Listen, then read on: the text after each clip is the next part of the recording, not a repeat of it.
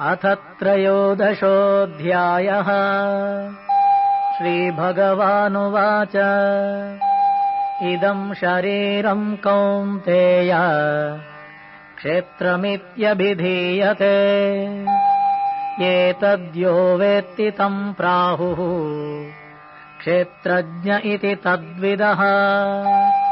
क्षेत्रज्ञम् चापि माम् विद्धि सर्वक्षेत्रेषु भारत। क्षेत्रक्षेत्रज्ञयोर्ज्ञानम्। यत्तज्ज्ञानम् मतम् मम। तत्क्षेत्रम् यच्च यादृक् यद्विकारि यतश्च यत्। स च यो यत्प्रभावश्च। तत्समासेन मे शृणु ऋषिभिर्बहुधा गीतम्। छन्दोभिरुविविधैः पृथक्। ब्रह्मसूत्रपदैश्चैव हेतुमद्भिरुविनिश्चितैः।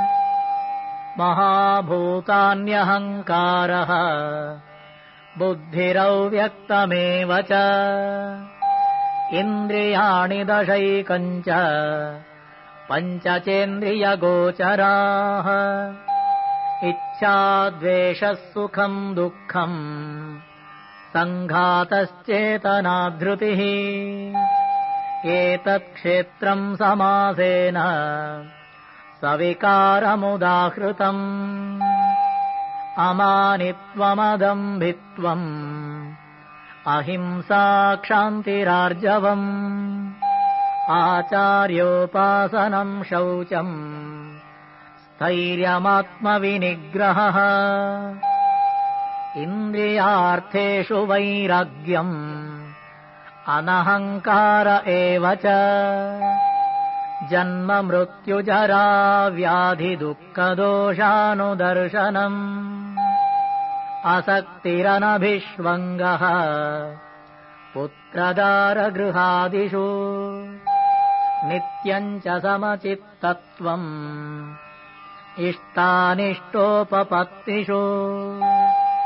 मयि चानन्ययोगेन भक्तिरव्यभिचारिणी। विविक्तदेशसेवित्वम् अरतेर्जनसंसदि। अध्यात्मज्ञाननित्यत्वम् तत्त्वज्ञानार्थदर्शनम्। एतज्ज्ञानमिति प्रोक्तम्। अज्ञानम् यदतोऽन्यथा ज्ञेयम् यत्तत्प्रवक्ष्यामि। यज्ञात्वामृतमश्नुते। अनादिमत्परम् ब्रह्म। न सत्तन्नासदुच्यते सर्वतः पाणिपादम् तत् सर्वतोक्षिशिरोमुखम् सर्वतः श्रुतिमल्लोके सर्वमावृत्य तिष्ठति सर्वेन्द्रियगुणाभासम् सर्वेन्द्रियविवर्जितम् असक्तम् सर्वभृत्यैव निर्गुणम् गुणभोक्तृ च। बहिरन्तश्च भूतानाम् अचरम् चरमेव च। सूक्ष्मत्वात्तदविज्ञेयम् दूरस्थम् चान्तिके च तत्। अविभक्तम् च भूतेषु। विभक्तमिव च स्थितम्। भूतभर्तृ च तज्ज्ञेयम् ग्रसिष्णुप्रभविष्णु च। ज्योतिषामपि तज्ज्योतिः तमसः परमुच्यते। ज्ञानम् ज्ञेयम् ज्ञानगम्यम् हृदि सर्वस्य विष्टितम् इति क्षेत्रम् तथा ज्ञानम् ज्ञेयम् चोक्तम् समासतः मद्भक्त एतद्विज्ञाय। मद्भावायोपपद्यते। प्रकृतिम् पुरुषम् चैव। विद्यनादीवुभावपि। विकारांश्च गुणांश्चैव।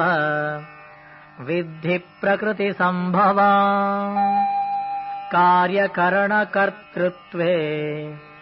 हेतुः प्रकृतिरुच्यते पुरुषः सुखदुःखानाम्। भोक्तृत्वे हेतुरुच्यते। पुरुषप्रकृतिस्थो हि। भुङ्क्ते प्रकृतिजान्गुणा कारणम् गुणसङ्गोऽस्य। सदसद्योनिजन्मसु उपद्रष्टानुमन्ता च भर्ता भोक्ता महेश्वरः। परमात्मेति चाप्युक्तः। देहेऽस्मिन् पुरुषः परः। य एवम् वेत्ति पुरुषम् प्रकृतिम् च गुणैः सह। सर्वथा वर्तमानोऽपि। न स भूयोऽभिजायते ध्यानेनात्मनि पश्यन्ति।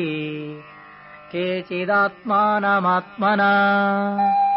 अन्ये साङ्ख्येन योगेन कर्मयोगेन चापरे। अन्ये त्वेमवजानन्तः श्रुत्वान्येभ्य उपासते।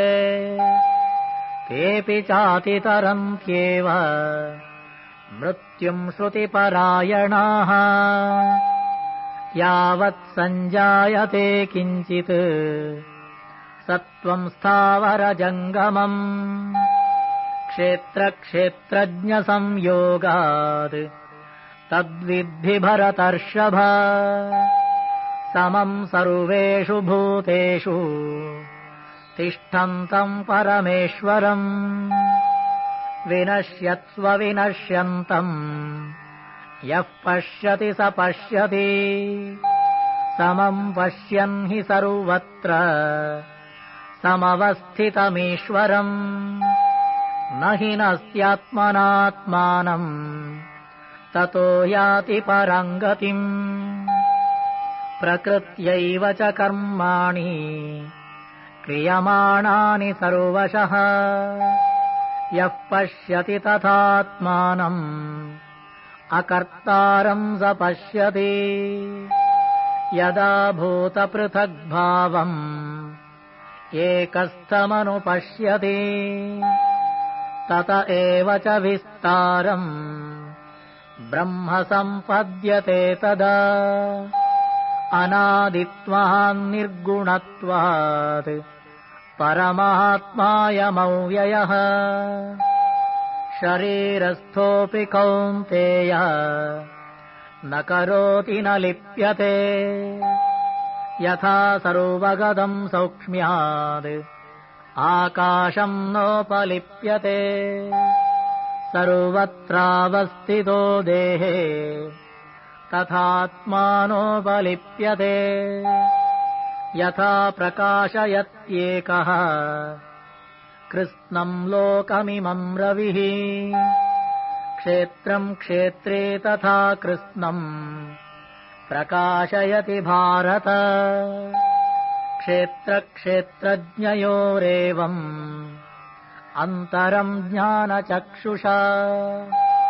भूतप्रकृतिमोक्षम् च ये विदुर्यान्ति ते परम्।